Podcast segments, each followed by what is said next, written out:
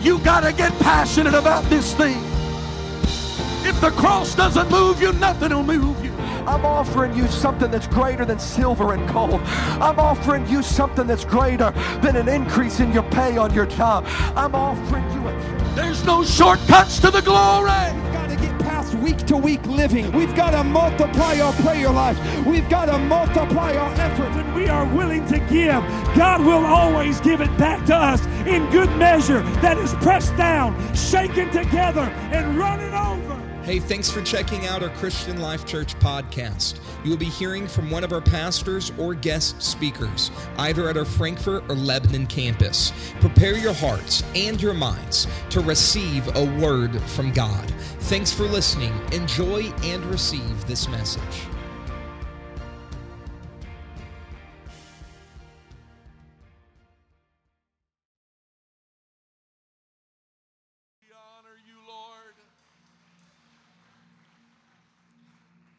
He's so good to us. He's so good to us. My wife looked at me a few moments ago. She said, four more days. Four more days. A lot of ups and downs and struggles, but the Lord has been with us, and he's seen us through it all. And we're thankful. We're thankful for the Lord tonight. You can be seated. God bless you. Thank you for being here tonight. Thank you for making Bible study on Wednesday a priority in your life. I know that there's many places you could be, many things you could be doing, but nothing more important than being in the house of the Lord. For here, we draw our strength, we draw our help, and I believe that our Wednesday Bible study is one of the most important services because we grow in the knowledge of the Lord. Amen. We grow in the knowledge of the Lord. And I'm thankful. I'm thankful. James chapter four, if you have your Bibles, I'll leave you seated tonight. James chapter four. And I'm going to read three verses. James chapter four. And begin with verse number seven, James chapter four, and verse number seven, and we're going to read down through verse number ten.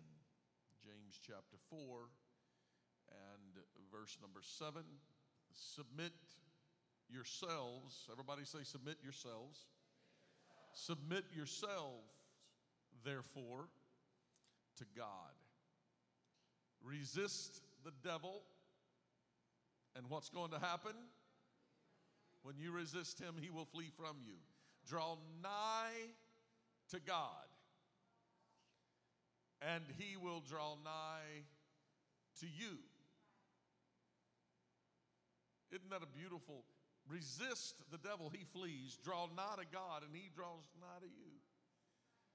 Cleanse your hands, ye sinners, and purify your hearts, ye double-minded. Be afflicted and mourn and weep of the Lord, and he shall lift you up. Humble yourself, therefore, in the sight of the Lord, and he shall lift you up.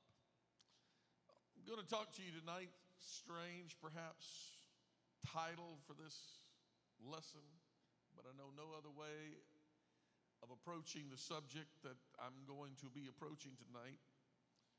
But I am speaking to a group of people that I pray gets the idea that I'm going to bring tonight. But for lack of a more creative title, I'm just going to say it this way. Do it yourself. Do it yourself. It's kind of like me asking my wife sometimes. She just says, well, do it yourself. Do it yourself. Any of you men in the house like to hear your wife look at you and say, do it yourself? Pastor's coming tonight telling you there's some things you got to do for yourself. See, we want God to do everything for us, but God doesn't do everything for us. There's some things he leaves and says, you got to do that for yourself. Now, there's some things we can't do for ourselves, and the things that we cannot do for ourselves, God does for us. I want you to take a look at Luke chapter eighteen and verse number twenty-seven. Luke chapter eighteen, verse number twenty-seven. And he said, "The things which are impossible with men are what? Are possible with God." The things that are impossible with man are possible with God. So in this subject matter that I'm going to address tonight, there are some things that the Bible clearly gives us insight to, because there will be some things that are impossible for you. You're going to run into some things in life you cannot do for yourself. But there's some things that you can do for yourself. The Bible talks to us about some of those things, and oftentimes we get this idea that God's just going to do everything for us, and he's going to fix everything for us. And uh, all we're going to do is just take a ride to the pearly gates and hear him say, "Well done." But we don't intend to do anything. We want him to do all the doing. We want him to do it for us. But God is saying there's some things that you must do for yourself. There's six big things that jump out of me in this text that we are to do. That means it's more, there's more than just praying about it, more than just believing God for it, but we must do some things for ourselves. I've had some folks meet with me before, and I've told them this is what you need to do. And when I met with them the next time, I asked them, "Did you do what I told you to do the last time that I met with you?" And they said, "No, but I prayed about it and asked God if he would do it for me."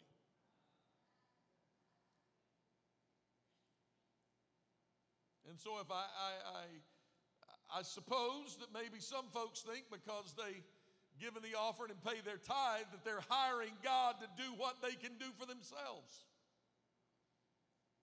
But God completely gives us some insight in Scripture of a few things that he's not going to do for you.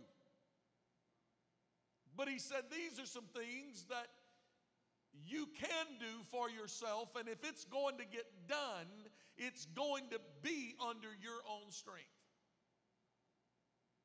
He didn't say he wouldn't help you. He didn't say he wouldn't be there for you. He didn't say he wouldn't guide you. He wouldn't. But he said, "I'm not going to do it for you. You've got to do it for yourselves." Now let's look back at James chapter four, because I want you to look through. A lot of you are note-taking, marking your Bibles. And I want you to catch some of these things that the Scripture says you've got to do for yourselves. And I'm going to take each of these. I'm going to expand them a little bit tonight. The first thing the Scripture opens in James chapter four, verse number seven, submit yourself. God's not going to force you to submit. He won't force you to submit to his plan. He won't force you to submit to his will, to his purpose, to his calling. God will never force you to submit anything to him. The things that you put in God's hand, God will not reach out and take them out of your hand. You have to yield them to him. You have to put them in his hands. You have to You have to allow him. You have to, when it comes to yourself, your will, your thinking, submit yourself. The Bible said, "Submit yourself, therefore, to God." He says, "Resist the devil and he will flee from you." The second thing, he says, first, submit yourself, therefore, to God. The second thing, resist the devil. The Bible gives us some pretty clear insight. I'll, I'll save it, but it gives us some pretty clear insight into How you resist the devil. The Bible says you resist him by being steadfast in the faith. That's what the Bible says. The third thing he says is draw nigh unto God. Draw nigh unto God. Draw near unto God. Now, how do you draw nigh unto the Lord? When you draw near unto him. The Bible gives us a lot of insights into drawing nigh unto the Lord, drawing near unto him. You draw near to him with your heart. You draw near to him with your lips. You draw near to him in prayer. You draw near to him in worship. So there's a lot of things, a lot of ways to draw near unto the Lord, or draw nigh, that word, draw nigh unto the Lord, or draw near unto the Lord. So as we seek to get closer to God, God gives us a promise that he will get closer to us. The fourth thing that jumps out at me out of this text is cleanse your hands. The fifth thing is purify your hearts. And then sixth thing that I see jumping out of this text at me is humble yourself. Humble yourself. Now there is a spirit. I'm going to expand these a little bit tonight, so bear with me as I give a little groundwork into what I feel for this evening. There is a spirit that is rampant in our age. In this day in which we live, there is a spirit that I, I could say there's a spirit on the loose in this age. And we must resist it. The spirit of this age is undoing everything that past generations have done. Today, it seems like that most everything is under attack, particularly taking responsibility for ourselves. And therein lies the, the whole concept and idea in which I plan to talk to you about tonight. Taking responsibility for ourselves and doing it for ourselves. It seems that we are living in a world that wants everything given to them, everything handed to them. They want everything done for them, and they're easily offended. We used to talk about, we used to even pray that the message would come forth and that there would be conviction that comes with the message. Today, if I preach a message and conviction falls in the house, I'm liable to get two or three text messages or emails with people who were offended. Offended. While we used to pray for conviction, because we want everything to gratify the flesh. Humanism speaks louder in this generation than the Word of God speaks. And if we're not careful, this will even creep into the religious world.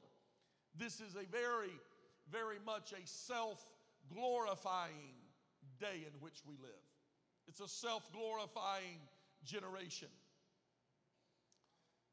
Yet the Scripture emphatically teaches us to humble ourselves and not to exalt ourselves. Now, this is very evident because this isn't something that just happened overnight or in the last little while. I have watched it over a course of time, and many of you are going to get what I'm talking about tonight because I'm talking to some folks that will that will really understand what I am about to say. But it seems like that this generation has lost respect. I grew up in a generation in which my parents told me that I was to say yes, sir, and yes, ma'am. That was a respect issue. And so I learned to say yes, sir, and yes, ma'am. I learned to give honor and respect to my parents. If I disrespected my parents, the rod of correction was applied to the seat of understanding.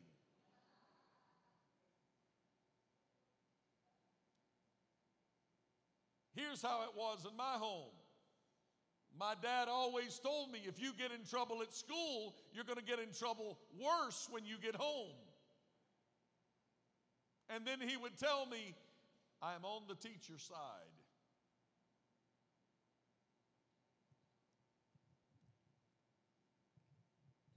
Now we live in a world in which police officers are so openly disrespected. I, I, I'm not saying that everybody that wears a badge is honorable, but as a whole, a lot of good men and women are leaving the police force because of the lack of respect. My dad was with me the other day, and we sat and we talked about it, and, and, and even to the point that, that he recognizes, as we discussed this, in his generation, being a minister was uh, something that was revered in society. It was a, it was a high honor. And when somebody found out that you were a minister, you were automatically given a certain level of respect. And today, today in this society, I'm not talking about in this church, but I'm talking about in society, when someone finds out you're a minister, you're not respected, you are put in a point of being suspected. It's not respect, it's suspect. They are suspicious the moment that they find out that you are a minister. It is the changing of times, and it is self-exaltation that has brought us to this point. Let me expand this idea of humbling ourselves. The lack of honor is a clear sign of the lack of humility. Humility will make it easy for one to give honor. The spirit of this age says to give honor to whom, whom has earned it. By doing what pleases me, then I will give honor to them. But the Bible says to give honor because it's the right thing to do. In Romans, the Apostle Paul teaches to give honor. He says, where honor, to whom honor is due. This teaching is not just subjective to the judgment of man for a well-pleasing job or a good job, but rather designed by God to elevate the submission of one who is giving the honor. My wife's okay with me sharing this. I dated a girl one time. It wasn't my wife, it was before her. I dated a girl one time, and I'll never forget that moment. We had not been dating very long. Her parents seemed to like me. I seemed to like them. We were young. I don't remember exactly how old, but I'm going to say probably, I think I was about nineteen and she was probably about eighteen. And I remember we had been to a camp meeting and we were in a restaurant. And it was a restaurant where you stood to order and then went to your table after you ordered in a line. And we were standing there, and we had made plans to do something else, and so um, we had gone with them and were there at the restaurant with them, but had decided we were going to go somewhere else. We were going to do something different. And everything seemed to be going great, and so I just walked up to her dad and I said, Um, I just wanted to let you know that uh, we were thinking that about going to so-and-so, and uh, I wanted to make sure that that was okay with you before we went. And he stood for a moment, and he looked at me, and he said, no. Now, I was grown, and she was grown. And we could have done what we wanted to do. We could have walked out. We could have handled that however that we chose to handle it. I didn't know. I didn't know why. I didn't know why that he said no. But the moment that he said no, I just stepped back and looked at him and I said, okay, that's not a problem. We'll just stay here. And he didn't really respond in any way. He didn't say good job, good, good choice, good decision. He didn't really say anything. He just kind of turned his head and just moved on and kept talking. It was, it was troubling to me. And I couldn't figure out why. And it just rolling through my head. And several days went by and I was over at his home and uh, we were outside together. And he looked at me and he said, you passed the test. And I said, what test are you talking about? And he said, the other night when you asked me if you could go to a specific place, and I said no. He said, there's two things that you need to understand that happen at that moment. And I said, yes, sir. He said, first of all, sometimes you need to just be told no. Well, I didn't get that. He said, sometimes you just need to hear no. Just to be reminded that somebody has veto power in your life and in this relationship that you are starting in. And he said, the second thing is, he said, I was just trying your spirit to see if you would go do it anyway.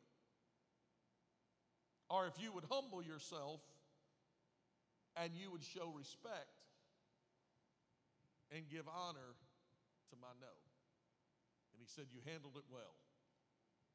He said, I may never do that again, but if I do, handle it the way you handled it now. No matter if it's a few months or a few years. The lesson that I learned at that moment was the lesson that humility paid off. Because the next time that I asked for us to go somewhere that I was expecting a no, he said yes.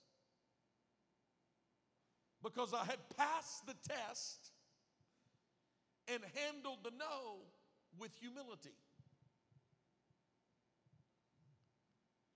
Now, when we talk about humility, honor, honor and respect has a reward attached to it. We have to understand this. The Bible said God will reward those in, who give honor because it is right. And there is a promise of blessing and favor attached to giving honor. Humble yourself, therefore, under the mighty hand of God, and He will exalt you in due time. So therefore, we can say, well, the devil made me do it. No, he didn't. The Bible emphatically tells us that humility is connected to you and your will. If you have humility, it is because you have disciplined the flesh to learn humility.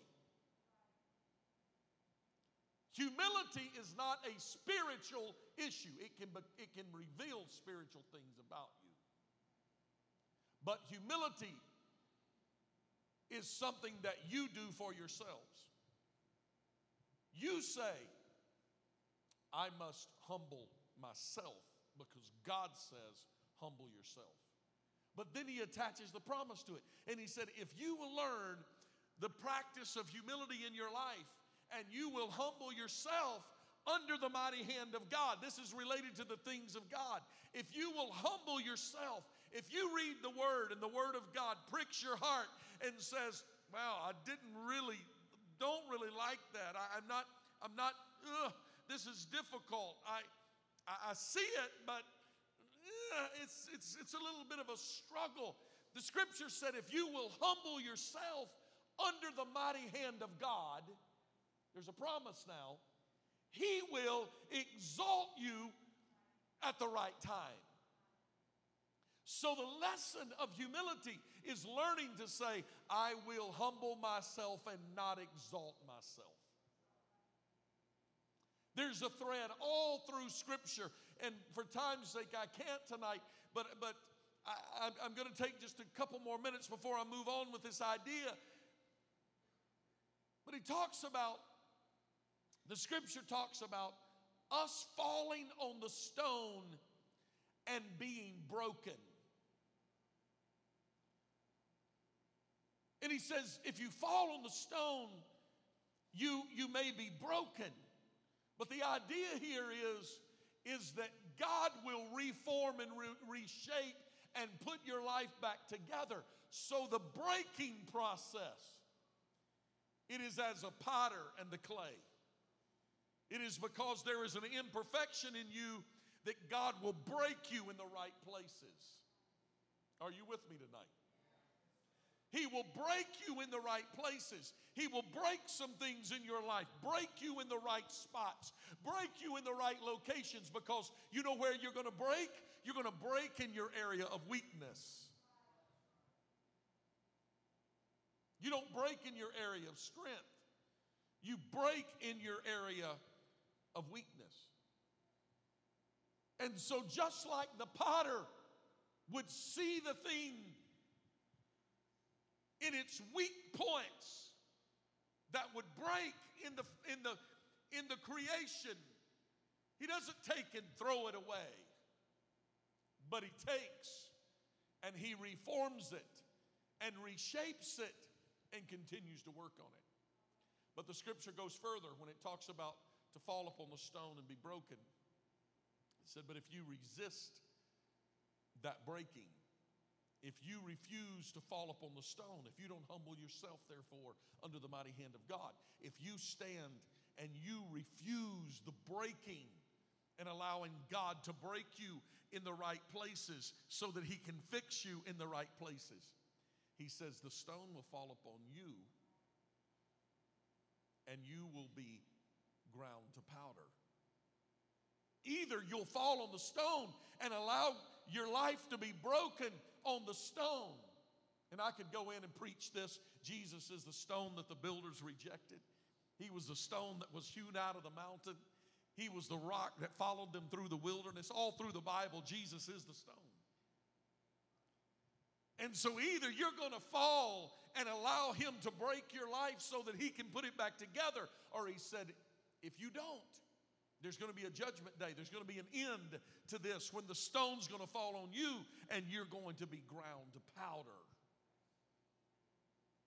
I want God to fix me. But the only way that he will fix me if, if, if I will humble myself, if I will allow, if I will humble myself and allow him to fix the weak areas of my life. So the first thing is humble yourself. The second thing, I got to move because time's getting away from me. They speed the clock up when I get up here and start teaching. They do it every Wednesday. Every Wednesday they do it. The second thing he says is submit yourself. Humble yourself, submit yourself. There's a lot about yourself here. Humility is not something God does for you. You do it for yourself. Submission is not something that God does for you. You must do it for yourself. An unsubmitted individual is a self-willed individual that is refusing to discipline their life in the area of submission according to the will of God. The spirit of the world, this day in which we live, sees God's work as something that church staff does and the preacher does and those who volunteer does when it's convenient, when it's easy. The spirit of this age doesn't see the importance of the command to be salt and light in this world, to take the gospel to the ends of the earth. Those, those commands were given to the entire church body, not just the apostles. This is a job for everybody. But the only way it can happen is if you submit yourself. And so in everything that God is doing, whether it is the call to ministry, it is the work of ministry, no matter what it is, you can apply it wherever you want to apply it. Submission will come out of yourself. submission to authorities, submission to leaders, submission to the plan of God, the will of God, submission to godly authority, godly leadership, submission to the church. Whatever it is, submission is what you do. God will not do it for you. Watch this now. All of these things, honor, respect, submission. Submission is not something that is handed down to you. Submission is one of those things that flows upward. Therefore, it's a struggle because it doesn't happen naturally. Naturally, gravitational pull causes things that flow down to flow down. Anointing flows down.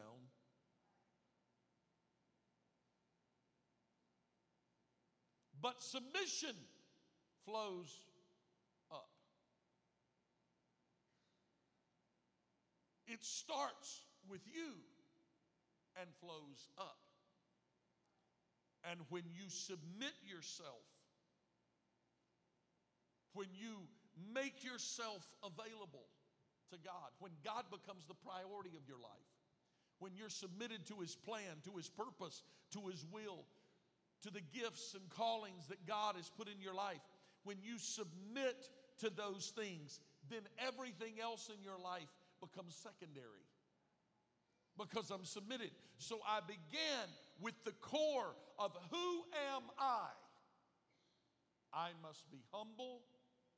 I must be submitted. The first two things that I must do for myself. Look at your neighbor and tell them, do it yourself. I must do it for myself. God's not going to do it for me. I can pray until I'm blue in the face and say, God, I want you to make me humble. That's maybe a bad prayer to pray. He'll give you a lot of opportunities to look foolish.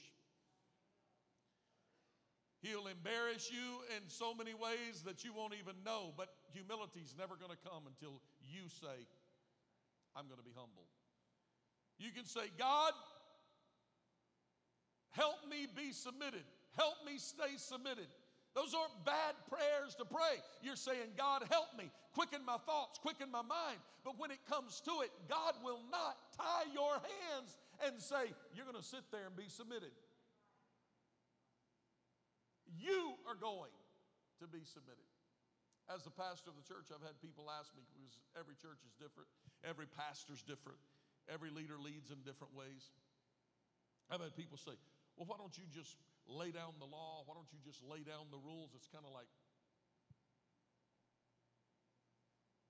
now listen, it's like going to, a, to, to your kids, looking at them and say, listen, buddy, you're going to respect me. No, they're not. No, they're not. Listen, bud, you're going to honor me. Listen, bud, you're going to be submitted to me. No, they're not. Submission's going to going to come from here. The third thing he said, I got to keep moving. The third thing that he said, he didn't say, I've got to keep moving. I said that. That wasn't the third thing he said. The third thing, purify your heart. Oh, oh. David prayed, wash me that I may be clean. He says, he says, he's praying a prayer asking God to purify him. He's asking God to cleanse him. And we understand the blood of Jesus and we understand everything that God does for us. But there is something in this text that jumps out at me that God's going to do for you what you can't do for yourself. But there's some areas of your heart that you are going to have to purify for yourself. I didn't write this. I'm just teaching what the Lord said. Purify your heart. You know what this is dealing with? This is dealing with motives and intentions. There's a lot of people that do a lot of things with bad intentions. That's not a pure heart. Their motives are bad. Their motives are wrong. They're doing something for self-exaltation. They're doing something to lift themselves up. This is dealing with our motives and our intention. Purify your heart, but getting the right motives, but getting the right intentions, doing what we're do, we do for the right reasons. It's like people giving with attachments. It's kind of like me going home with flowers and handing them to my wife. And her response is, well, what do you want?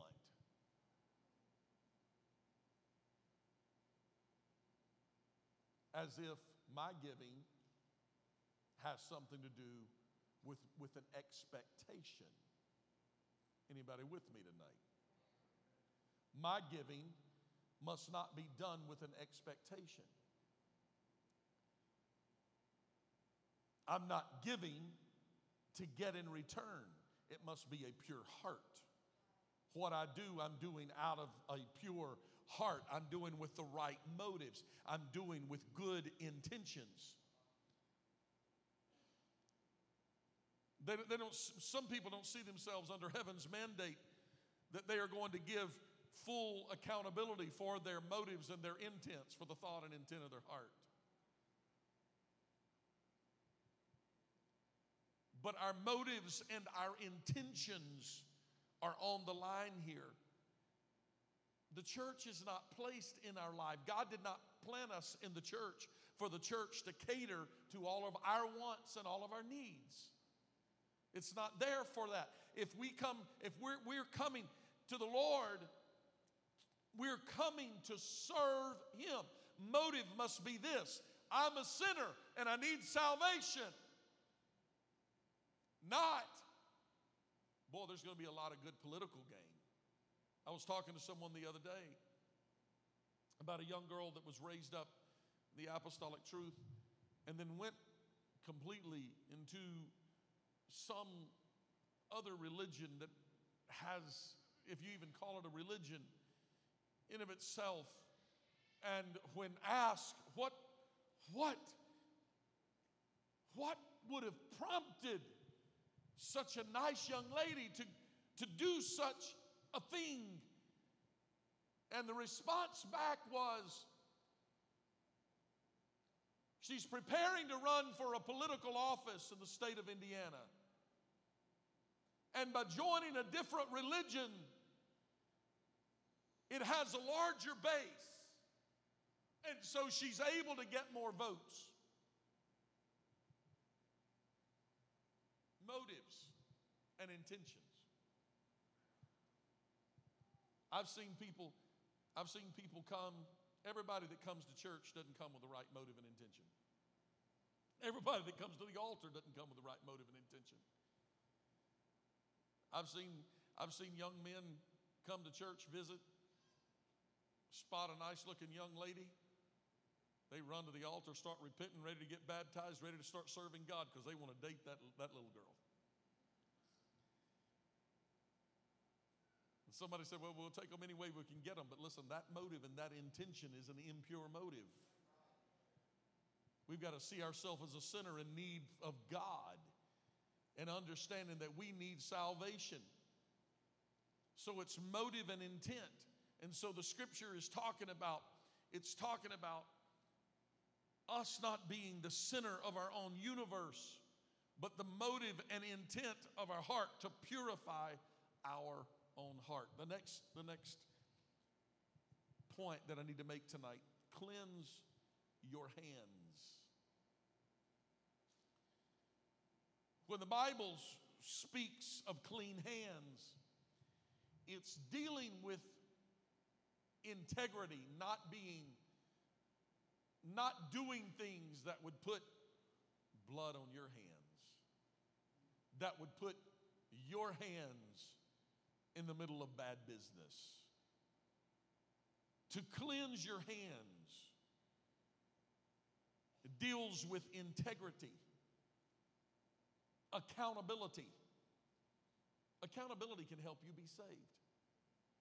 I didn't know whether our youth was going to be in or tonight or not, but sometimes our young, our, our, our young people need to be reminded that accountability, when parents or grandparents or pastors or, or, uh, or youth workers say, hey, we're going to create some accountability here, and they're like, oh, no, no, no.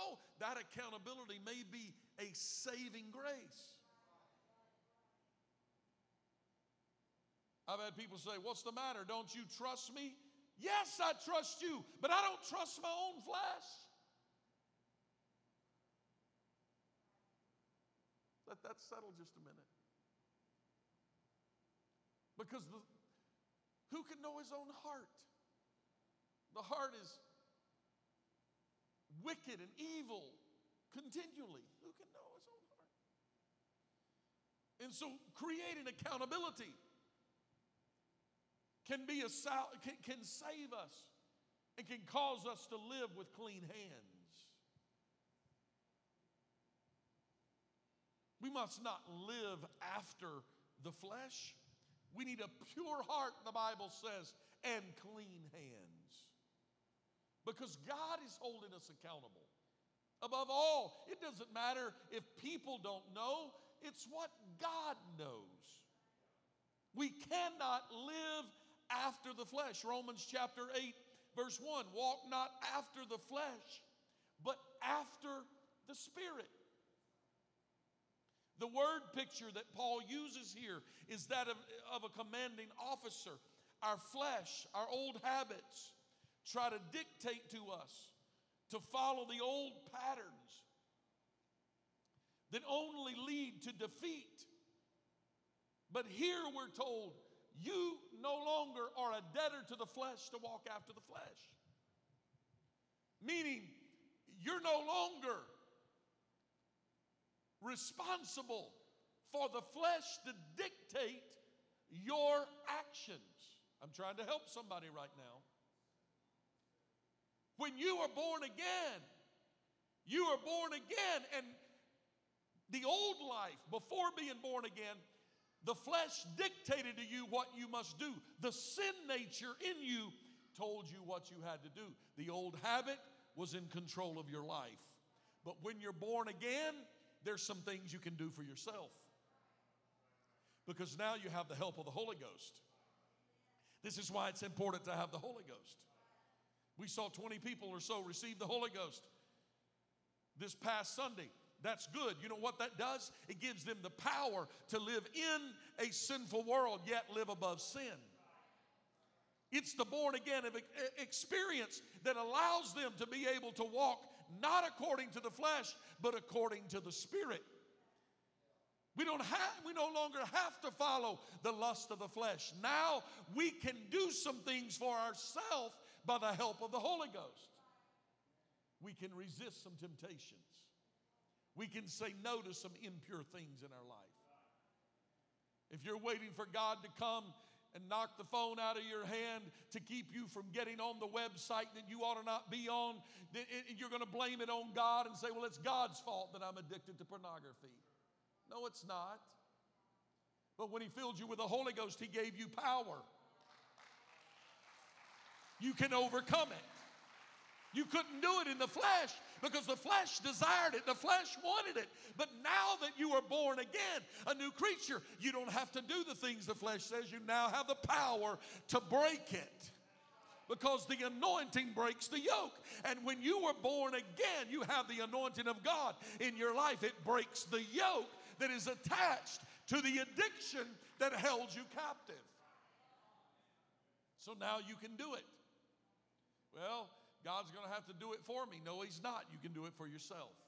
Look at your neighbor and tell him there's some things you got to do for yourself. God will empower you. He will give you the authority. He will help you. He will, he will give you what you need. The flesh is not going to like it. The flesh is not going to like it. The flesh doesn't like it. Some of you don't even like what I'm preaching tonight because you don't like it. You want God to magically do everything for you. I often call it the Burger King mentality. Your way, right away, now. And the truth is, when you're born again, first off, it's a journey. I've heard people wrongly say, everything's, everything's just going to change and, and, and you're never going to have any more trouble. You're never going to have any more problems. There's going to be no more desires. Everything's gone.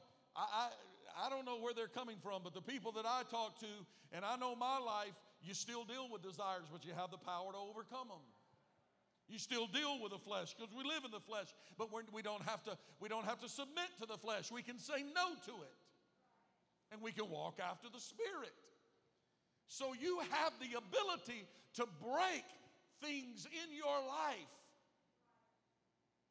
I've had people that have de- dealt with addictions. I, I talked to someone who, who was dealing with an alcohol addiction. And I asked them, in the course of conversation, they shared with me that on their way home from work, they drove a certain way, and they went by a certain store, and they had become so accustomed to it that they pulled into this specific store almost every day on their way home from work, and they stopped at that certain store, and this habit had become so strong that they literally were wanting to break the habit, and they literally have made commitments at the altar, start driving home, pay no attention on their way home from work, and they've turned in that driveway so many times they just turn in. Get out, walk in, and realize, oh, I, I wasn't even supposed to be here. I, I made a commitment. I, I really don't want to do this, but hey, I'm here, may as well go ahead.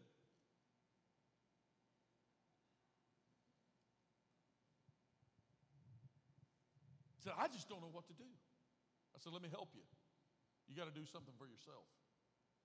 Is there another road home? Well, yeah, but it takes me longer. Do you want to break that yoke in your life? Well, yeah, we'll drive a different way home. Well, it's going to take me five extra minutes to get home every day. You want to break the yoke in your life? Remove the temptation of turning in the driveway. Go a different way. When you get in your car, no, it's intentional. I'm not going that way. I'm going a different way in my life because there's some things you have to do for yourself because it is attached to the flesh. It is a desire of the flesh. So you've got to make a decision. I am going to do it myself with the help of the Holy Ghost. Be careful not to build alliances to the world. They're like, oh, boy, I've got so much Holy Ghost. And I can go to those parties and it doesn't even affect me. Be careful. Those old addictions, those old lusts, those old things will start raising up in you, and it'll start getting a hold of you. You start building alliances with the world. That's why the Bible said to come out from among them and be separate. So there's some things you got to do for yourself. You, you have to come out. You have to remove yourself. You have to say no. You have to walk not according to the flesh, but according to the Spirit. How are you going to do this? You've got to stay in step with the Holy Ghost. You've got to let the Holy Spirit reign in your life, who walk not after the flesh, but after the Spirit. That means, you know, you know who walks? Well, the Holy Ghost. When I know this, when I get out of bed every morning, it's not supernatural. I really have to put my shoes on. I really have to make some decisions. I don't just get up every morning speaking in tongues and in prayer. That doesn't happen like that. Sometimes I have to discipline myself because I got other things I'm needing or wanting to do that's just pressing on me, and I have to discipline myself. There's some things you got to do for yourself. Well, this isn't a very popular message tonight. Jamie came in and made me feel so good about myself tonight. Told me, oh, I'm just so glad you're preaching tonight. I'm just wanting to hear you. And then I get up here and ain't nobody liking me tonight. We have to stay in step with the Holy Ghost. You can't follow after the will of the flesh. You must walk after the Spirit. How do we stay in step with the Spirit? Galatians five twenty-five. If we live in the Spirit, let us walk in the Spirit. The Holy Ghost's not walking for you. You got to do the walking. You're living in the Spirit. You've also got to walk in the Spirit. You can't turn your life loose and just say, well, I'm just going to idle my way through. You've got to do some things for yourself. Put your foot where it belongs every day. Walk in the path you need to walk every day. Make a decision every day. Well, what happens, Pastor, when I backslide? What happens when I fail? What happens when I when I fall? You know what you do? You get right back up. You shake the dust off and you keep on. When that baby, when that baby's learning to walk, you hold that baby up and that baby takes two or three steps and falls. You don't scold that baby. You cheer the baby on, pick it back up and say, come on, you can do it. And next time it's four or five steps and eventually they're running across the room and you're wishing you'd have never taught that baby to walk. See, when you start serving God, you don't start out running and just, oh man, I'm looking. You see these people been serving God. There's people in this room been serving God for fifty, sixty, seventy years. You don't start out serving God and automatically find yourself so easily following in the path and doing all the things that just comes natural to them. They've got seventy years experience, fifty years experience. You're just learning to walk. Just keep on walking. When you stumble, get back up and keep on walking. Did you hear what I said? When you stumble, get back up. I can't come lift you every day. You've got to get up yourself once in a while. You've got to climb back up. You've got to get back up yourself and say, the devil is a liar. He is going to be defeated in my life. I am going to not walk after the flesh, but walk after the Spirit. We cannot allow the flesh to control our mind and our thoughts. The Holy Ghost changes our thinking and lets us know in the flesh, I'd never be able to do this, but by the help of God, I can get up and I can keep going. I can keep walking. I can keep going. You are who God says you are. Doesn't matter what people say about you. Sometimes we worry so much about what people think. The older I get, the less I worry about what people think about me. I want people to think well of me, but the older I get, the less I am concerned about what people think, because what really matters is what God thinks. And if I know that God believes in me, then I need to believe in myself and know I, no way I could do it without Him. I need to please Him, because if I'm pleasing Him, He's got my back. You can live an overcoming life. Not if the flesh is in control. You'll never make it. If the flesh is in control, you'll never be able to do it. But by the help of the Holy Ghost, you can do it.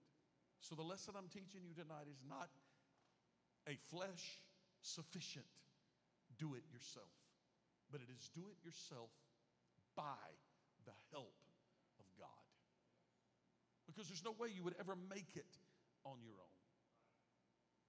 Romans chapter twelve tells us, I'm going to go about four more minutes and wrap this up. Romans chapter twelve tells us, and be not conformed to this world, but be ye, verse number two, Romans twelve two, if you're taking notes. And be not conformed to this world, but be ye transformed by the renewing of your mind, that ye may prove what is that good. What did it say? That you may prove. You've got to do it. That you may prove by doing it. That you may prove what is that good and acceptable and perfect will of God. He's not going to do it for you. You've got to prove it. You've got to prove it. When you, when you have a change of your mind, now prove it by doing that which is the good, the acceptable, and the perfect will of God. I don't have time to get into that, but the good, the perfect, and the acceptable will of God. When we learn to renew our minds and allow God to help us to change our way of thinking, to be not conformed to the way of thinking of the world, but to be transformed by the renewing of our mind, we will be able to break old habit patterns, that the Bible lets us know that we can walk in what is that perfect will of God. But we may not start out in the perfect will of God. We may start out walking in the acceptable will of God. But eventually, we're going to hear him say, well done. How we think, here's why it's so important to have the transformation of the mind, because how we think shapes our mind, our will, our emotions, and our character. Before we do it, we first must think it. So when we start saying, hey, there's some things in my life that after this lesson tonight, I'm going to go home and I'm going to make some changes in my life, and I'm going to start doing some things for myself that I was just waiting magically for the Holy Ghost to come and humble me, for the Holy Ghost to come and, and, and force me into submission. That's not the way it's going to happen. When we get a change of the mind, then our actions will begin to change, and we will start proving what is that good and perfect and acceptable will of God. Stand with me all over this room tonight. I want to pray with you before we leave this house. I want to encourage every person in this room. If you're trying, keep trying. If you fall, get up and keep going. Don't allow the enemy to tell you that you're not going to be successful, that you're going to, that you're always going to be a failure. No, you're not. That's what the flesh wants to say, but God's going to help us. Lift your hands all over this room right now. Father, I come to you right now. I pray for every person in this house tonight. Lord, I pray for every man, woman, boy, or girl in this room. Lord, for every individual tonight, God, that is struggling, that is walking down difficult paths in life. God, I pray that this, by the Spirit of the Lord, that we can, Lord, we can do, Lord, we can do all things through Christ which strengthens us. Lord, we can conquer every adversary. Lord, we can overcome every enemy. Lord, every everything that may come against us. Lord, by the power of the Holy Ghost, we can overcome. Lord, I pray for your strength in every life. God, I pray for every person that is struggling, Lord, to, to get up every day and keep going. I pray that the strength of the Holy Ghost comes. Strength Strengthen them, O Lord, on the inner man. Strengthen them, O God, in their spirit. Strengthen them in their walk. Oh, God, we bless you tonight and honor you, Lord, as we walk out of this house tonight. Oh, God, I pray for your strength in every life. Every home be strengthened tonight. Every individual be strengthened tonight, oh, God, that as we